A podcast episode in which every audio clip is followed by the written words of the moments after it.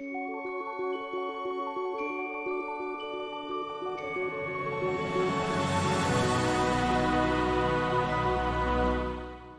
and welcome to the Winner Circle. I'm your host, Dr. Sean.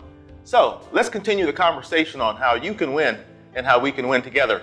Each week we have a guest on the show who not only cares about what's going on in our society, but who also has special expertise in helping us to win in an area.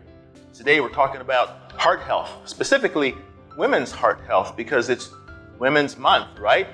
Uh, Mother's Day is in this month, Nurses Week, all sorts of focus on helping women to win. So during our focus on women's uh, heart health, today we have an expert, Dr. Hafeza Shaikh. She spends a lot of time, a lot of her professional time really, uh, focusing on this issue. So I'm happy to have her in the winner circle. Dr. Shaikh, welcome. Thank you for having me, Great Dr. to see Hubbard. You here. Awesome. Dr. Shaikh is a friend and colleague. We work together as well. Before we get really deep, Dr. Shaikh, I wonder if you could uh, just share what took you into cardiology. Cardiology is definitely a field that will only be growing in this country. Unfortunately, for many reasons, we have a lot of dietary issues and lifestyle issues that happen in, in our country and in our culture here. Diabetes is on the rise. Obesity, as we know, is a full on epidemic in the country.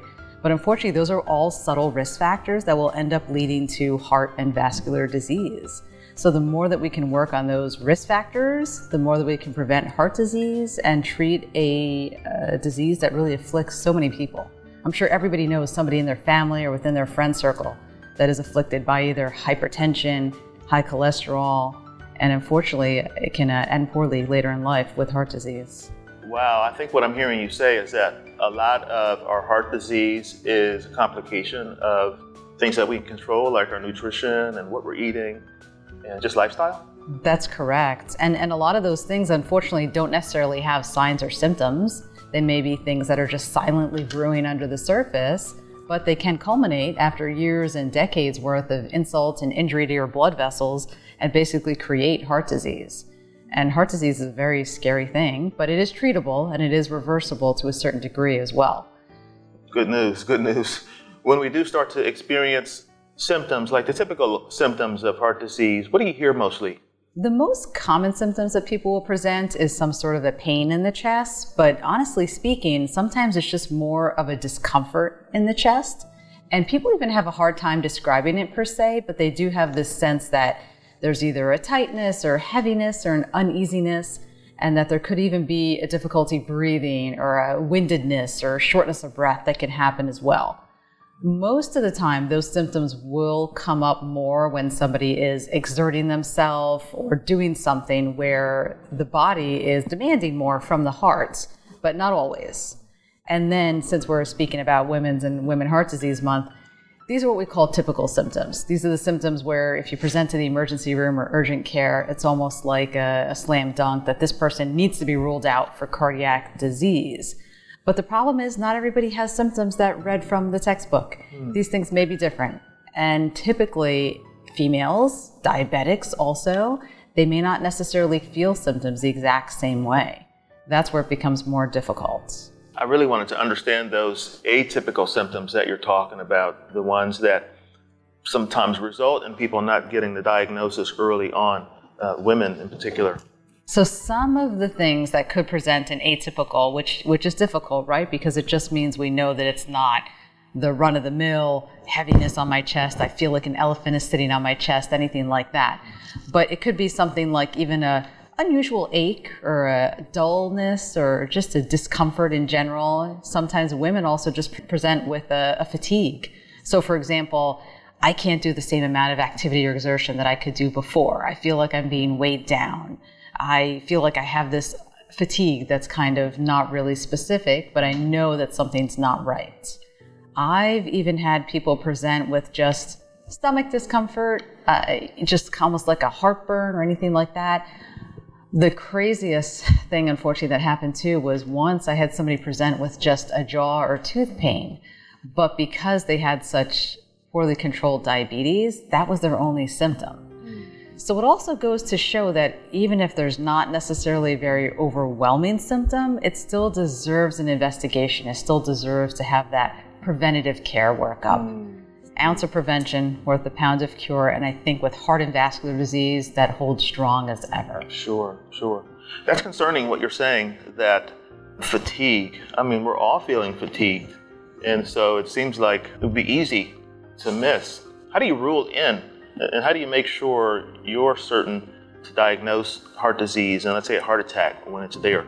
Good question. And I don't want to set off the alarm bells where everybody who feels fatigue now is worried that there could be heart disease. But at the same time, fatigue can come from a lot of different things and again does deserve investigation because it can be improved. The most important thing is obviously having that open dialogue with your healthcare provider. So you should be able to have a healthcare provider where you can discuss these things with and ask, hey, what can be measured for me? What can be risk mitigated? So this way we can at least see what my risk is in the future of developing heart or vascular disease. Mm. So that includes things like having your blood pressure routinely checked. And actually, I should start with even seeing your healthcare provider on a regular basis because a lot of times people may say, Hey, I feel good. I don't have any illnesses. I don't take any medications. Why do I need to go? But again, only when you see a healthcare provider on a regular basis once a year at least for an annual physical, you can have your blood pressure screened. You can say, hey, can you run my cholesterol numbers? Let me know, am I in good shape or is there some room for improvement here? Same thing, run my blood sugar. Diabetes runs in my family. Tobacco usage is a huge thing too. So, hey, I don't smoke right now, but I was smoking pretty decently for 20 years and I just want to know do my blood vessels look okay? Am I at risk for not just heart disease, but stroke or mini stroke in the future? But a lot of it does have to do with that asking questions, being an advocate for yourself, and having that open dialogue with your healthcare provider. Makes sense. Makes sense. So let's say I'm starting to have chest pain right now, and it feels heavy, and it's a little over here, and I'm worried, and I come to you. What's our course of action? What, what do you what do you do then?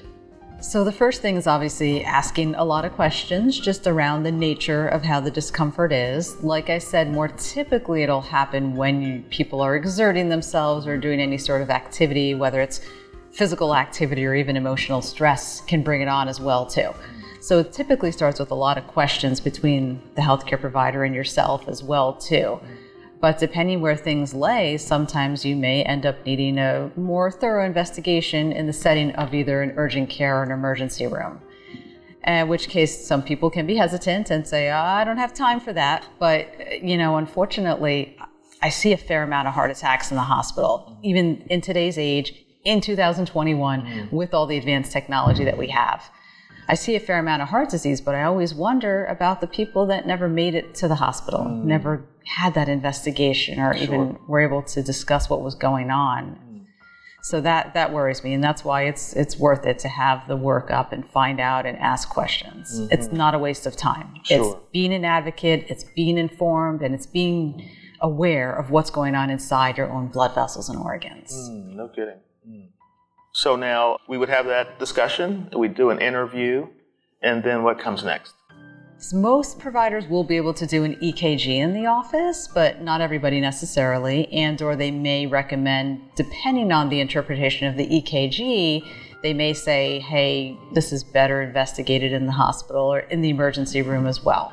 And again, it's always better to err on the side of caution because we want to prevent as much damage and long term consequences to our system as possible. And that means investigating early and making sure that things don't fall to the wayside. Often, if we wait and say, oh, let me see if it happens again, let me see how I feel later, that could be time lost. Sure. And time lost never comes back. Mm. So, it's important to have these conversations. Mm-hmm. Have these conversations with your loved ones, with the females in your life and the males as well too and just say, hey, have you had your cholesterol check lately? Do you know what your numbers look like? where do you stand? Sure. So now, if I end up in the emergency department, what will they be able to do there, or even the hospital in general, that they won't be able to do at urgent care or in the outpatient office? The ER is definitely the superior out of those options between urgent care and the office, just because they can also do blood work. So they can do blood work to tell whether or not you're having an event right now or if you've had an event recently. It can be very revealing. And then, of course, if they feel like things are looking more higher risk, they may say, hey, we want you to see a specialist. So they may even call a cardiologist or specialist down to see you in person at that time. And nothing replaces, obviously, being able to see somebody in person, again, have that history taken around how you've been feeling, and then also the luxury of having blood work and an EKG done in a hospital setting. Perfect. Mm. So the blood work and EKG and those diagnostics are they pretty sensitive? I mean, if I'm having a heart attack, will they definitely ring true for showing I'm having a heart attack? It'll show for that moment in time. It's not uncommon where sometimes you'll need to stay for a second set of blood work because what happens with the heart enzymes is there is a little bit of a time delay. So, for example, you could be having a heart attack and that initial set of blood work could be negative, but a follow up set of blood work, which is typically done after three to four hours, that may be the set of blood work that actually reveals a heart attack. I see. So there is a value in staying for an investigation, even if it's just in the ER, not necessarily getting admitted. Mm. But of course, all these judgments can be based on putting everything together, the whole picture, your medical history, your pattern of what you've been feeling with your symptoms, and the results of these diagnostic tests. Mm. So if you don't end up needing to stay in the hospital, you may be scheduled for a stress test. Okay. So a stress test typically is a nice diagnostic way to detect whether or not you're at risk of a heart event in the near future. I see. That's something that you could get done while you're in the hospital then, or they may recommend that you get done when you're out of the hospital, again, depending on the constellation of everything going on. Mm-hmm, mm-hmm. So the stress test basically recreates that exertional scene and evaluates how does my heart and my coronary arteries work under that kind of pressure? That's correct. That's correct. So, so it's usually is done in a treadmill. Mm-hmm. In Europe and other places, they actually do it in bicycles as well too. Mm-hmm. But it's a way to induce the heart rate being stressed in terms of cardiac activity and doing cardio. Now, some people are not eligible to go on the treadmill. Say they've got a bum knee or they've got other limitations physically that wouldn't allow them to be on a treadmill. There is even a medicine type of stress test that can be done too. So there's options for everybody in the appropriate manner. Okay, perfect, perfect. So now, if we have plaque in our arteries and that plaque is developed from our habits and we do end up having a heart attack because the blood flow can't get to the cardiac muscle, does that muscle come back or what happens? It all depends. It all depends, and this is where time becomes critical again. So sometimes people are lucky. A heart attack could either be small or it could have been caught really early in time, may have been short lived enough that the heart muscle doesn't suffer. But otherwise, the heart is made up of these muscles. Muscles are sensitive to circulation, they're sensitive to oxygen. So this means that if there is a symptom that maybe somebody was feeling, but it lingered on for two days, four days before somebody made it to get medical attention, the heart muscle may have been suffering during that time. Mm. And a lot of times in that situation, you may end up with a weakness of the heart that may or may not come back in the future. It all depends. And honestly, we don't even know sometimes. It's just a matter of really good medical therapy, acting as soon as possible to make sure that the time is minimized, that the heart was suffering without the circulation, and then good follow up surveillance to see how the heart is doing. But if there's one thing I can stress, it's time. Time is of the essence. And in the medical world, we say time is muscle. Sure. Hmm. So we've been focusing on the problem a lot. I'm aware of that all the time because we uh, like to focus on how people can win and uh, enjoy optimal health. And we've been talking about disease, uh, which I think is important. We wanted to turn our discussion to what happens after we survive hopefully we're survived and we're able to start to work on heart health now and winning. So the question is, let's say we've had this event and now we know. And what are the first steps basically after heart injury? Uh, let's say that first couple days, first week or so. Yeah, the first step is really just taking that time to recover and process everything that happened, honestly, because sometimes people may be home now, discharged from the hospital, and they may be on a lot of new and unfamiliar medications. So, the most important thing to start off with is just understanding those medications, why you're on them, how long you'll be on some of them, and then just making sure that you're doing well from that standpoint. And again, that's where advocacy comes in. So if you feel like you're getting dizzy or lightheaded from one new medicine or anything like that, calling your doctor, maybe getting the blood pressure rechecked either at home or in the office, and just making sure that you're able to stick with the same recipe of medications that was recommended for you. If not, it's important to not just, you know, stop taking a certain medicine, but discussing it. In fact, after a heart attack, stopping certain medicines can actually just lead to another precipitous heart attack. So you have to be very careful from that realm. So, medical therapy is the most important thing to start off with. And then after that, it's discussion in terms of when physical activity can begin and how it can begin again. So, we lean a fair amount on something called cardiac rehab, which is a very specialized type of therapy. And it's specific for people who have had some sort of a heart event uh, of all different variety but it's a controlled setting where we can say, and you know, typically it's not right the week after a heart attack, but it's a few weeks later after your cardiologist clears you to do this, of course.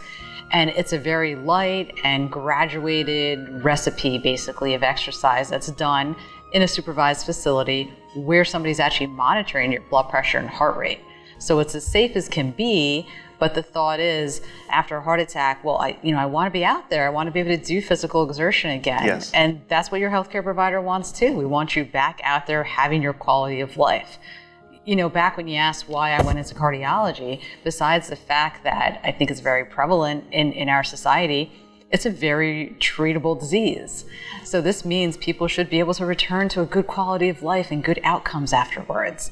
But again, it comes in a very graduated and safe way because it's it's not uncommon. Uh, a lot of times after bypass surgery or after a heart attack, people can get a little bit depressed. It's normal. It's you know I thought I was leaving a good quality of life. Now I find myself on four medications and I'm home on a sofa. What what's going on? What's right. going to be my quality of life? Mm. So that's why good medical therapy and good physical activity can really return that quality of life and make sure that you can feel normal again. Mm. Excellent, excellent. That does sound hopeful that there's a path forward. Regarding those medications, is there a pretty, let's say, standard cocktail or most common set of types of medications that people take after heart attack? There are. One of the most important ones is aspirin. And it's usually a baby aspirin, just a low dosage aspirin, because it has a way to prevent any further clots within the heart circulation from forming again. Okay. And it's preventative for stroke and mini stroke as well, too, in the future. Cholesterol medications are another huge part. And you know traditionally that cholesterol medications will keep the bad cholesterol under control and try to help control those levels. But beyond that and beyond the numbers, cholesterol medications actually have a huge effect on reducing inflammation within the body. So this means even for immeasurable ways that we can't quantitate, we know that it actually reduces the incidence of having a future heart attack or a future stroke or mini stroke in the future. Mm. In addition to that, there are usually one, maybe more blood pressure medications, which help with the blood pressure, but not just that, they help the heart not have to work as hard. Mm. Because the one thing is, we want the heart to not feel stressed now that we know that the heart was in this stressful situation and suffered from this heart attack. Okay. Mm. So that's where things start. And then okay. obviously, if there's other medical conditions, then the better controlled they are, the better somebody will do overall. Mm. That's things like diabetes or thyroid disease or anything of that nature. Mm. Perfect, perfect. So then there's the the big elephant in the room, you know, our nutrition, uh, or one of the big elephants. Um, how do you recommend people start adjusting after that, and what sort of adjustments do you recommend? Uh, unfortunately, with the with the trend of our diets in this country, there's there's a lot of adjustments that sometimes need to be made, which again comes back to the prevention, which we've talked about a few times as a common thread. But a lot of times, it's uh, again a discussion with your healthcare provider and saying, "Hey, where do I need the most room? Where do I need the most improvement to happen in my diet?" Now, there's a lot of interesting diets out there. The best diet is the one that works for you and works for the goals that need to be achieved. Now, for some people, it's more of a strict weight loss situation. For some people, it's a triglyceride. For some people, it's a blood sugar, carbohydrate reduction, and it really varies. The one diet that is recommended, just because it does have some evidence based behind it in terms of large control studies, is the Mediterranean diet, just because we know that it does help reduce outcomes. But, you know, I'm not the type of physician that's going to tell you to go home and measure a quarter cup of your lentils and a half a cup of your broccoli. I, I think that diets and recommendations need to be something that you can live with long term. Sure. So that's why even if you peek at some of the guidelines behind the Mediterranean diet and kind of can ascribe to some of those principles, even that will be beneficial. Mm. But a lot of it is, is common sense that is common to a lot of the big diets that are out there. Things like keeping the carbohydrates to a minimum, no more than 25% of your diet or your plates, making sure that half of your diet is fruits and vegetables, reducing your saturated fats, making sure that your proteins are lean as well. And, you know, which doesn't get mentioned enough, making sure you're drinking enough water. Oh, wow. Excellent. Mm. Dr. Shaikh, I have to uh, tell you about when I first started practicing neurology as an attending, and I'd see people who were having TIAs and stroke, and I'd be having a lot of discussions just like what we're having today because they're both artery events, right? I mean, mm-hmm. stroke is an artery event, heart attack is an artery event. But I'd be having a discussion with our cardiologist colleague, and the big one was, are we going to use aspirin or Plavix? And so, or clopidogrel. Anyway, I'd be having this discussion, I'd go from the second floor where I'd have it, and then I'd go to the third floor. I'd have that discussion with many of us. And it did start to occur to me that, wow, we're just talking mostly about a few medications, you know, just a few. And um, it just seemed like we didn't have a lot, overwhelmingly, a lot of options just medically to um, treat these conditions. So I started to look, you know, where's this plaque coming from anyway, you know? and invariably it did take me to nutrition and i started to make changes myself Great. you know personally Great. many years ago i started introducing a lot more vegetables a lot more whole grains it just really affected me my work and seeing what people were what risk factors they were having when they came to the hospital yes and our limited let's say um, list of medicines. There are just multiple types, like what we've been talking. So the big question is, uh, what does Dr. Shaikh do? Um, given your experience, how do you promote your own personal cardiac health? I proceed with caution, and I'll, I'll tell you why. It's not just because, like yourself, I see it every day, but I've got family history and not just family history for heart disease, but family history for diabetes and for high cholesterol. So I, I'm scared. I'll, I'll be honest. Um, so I try to really be cautious. I try to keep things well balanced. But the other big component of that too is making sure that there's good cardio activity built into my exercise regimen as well.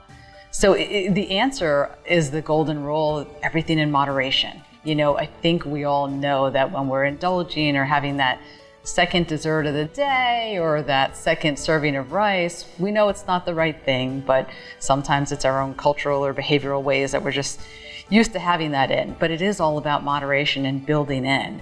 One of the recommendations that I follow that I give to a lot of my patients too is, you know, oftentimes if there is healthier options like fruits, vegetables, nuts, leave it on the counter in the kitchen. Leave it there in front of you so this way it comes into your visual field. Mm-hmm. And maybe as you're walking through the house or your office or wherever you spend most of your daytime, it'll just become a natural thing. Just that those whole grains, vegetables, and fruits just kind of become part of your of your diet. Sure. Unfortunately, everybody leads busy lives. So right now, the most convenient thing that happens to be is outside fast food. Mm. But, um, you know, unfortunately, again, if we can kind of train ourselves to have those healthier options available, and if something's not good and you know you don't need it, just don't bring it in the house. Mm. Once it's in the house, you know it's going to make its way to to you. I, that's how I feel. Right. So I just try to not bring it in the house. Right. And um, make sure you're drinking enough water because a lot of times hunger gets mistaken as a you know for thirst actually too. Mm-hmm. So just making sure there's enough water in the diet. Makes so. sense. Makes sense. Um, so I have to ask you a question. Do I get to do that? Sure. So as a question, since you made those dietary changes to some more whole grain options yes. too, did you feel a difference? Did you feel like you had a difference in your energy, your mood, activity levels, anything like that? I did, and I made several changes really. I have to give some of the credit to my dad also. Both of my grandparents on both sides had terrific problems, really, mm. with um, heart disease, tobacco use on both sides, obesity, diabetes on both sides. And but my dad, who's 75, has none of that. Um, he sprints uh, throughout the day right now at 75, so he's been a great example. And then I've been trying to uh, carry that tradition on and improving our health, especially for the ones that are following. When I made changes, I felt the energy um, gradually come on. My palate changed, and but I has I have to do what you recommended though. Ice cream is challenging for me, so if I bring in a big cart, I'm going to eat it, especially if it has anything crunchy and salty in it. Forget it, it's going down, you know. So I, I just bring, you know, half a pint in, one of those small ones, and I've learned to just take a tablespoon. That's my serving, mm-hmm. and I'm not going to put any in a bowl unless it's like you know a weekend or we're celebrating something. That's great. So I've been making changes the ones that we recommend our patients. So that's great. You mentioned something very important there too about your palate changing. Yes. Which is what happens. So for example, if you start reducing salt, reducing sweets, when you do have it, it's not even interesting to you anymore. That's right. Just because you're so used to the change mm-hmm. that you've made. So kudos to you for acting and being proactive in your family history. That's awesome, Sean. Thank you, thank you, thank you. And thanks for coming in and sharing everything that you have shared from a high level uh, cardiologist perspective right on down to our personal uh, kitchen and our, our, lifestyle. I appreciate your, uh, your input here. It's been tremendous. Thank you so much for having me. Great conversation. Absolutely. And to you in the Winner Circle, thanks for joining in. That was a great discussion we've been having with Dr. Shaikh. I'm sure we all benefited from that. And think about this as we go into our weekend and our week when we're having our celebrations, when we're talking about how we're going to take care of ourselves, our wives, our daughters who are mothers, and our mothers. Let's take care of our families, guys. And look forward to more discussions like this where we can talk about how we can win and keep winning. Take care, guys. See you next week.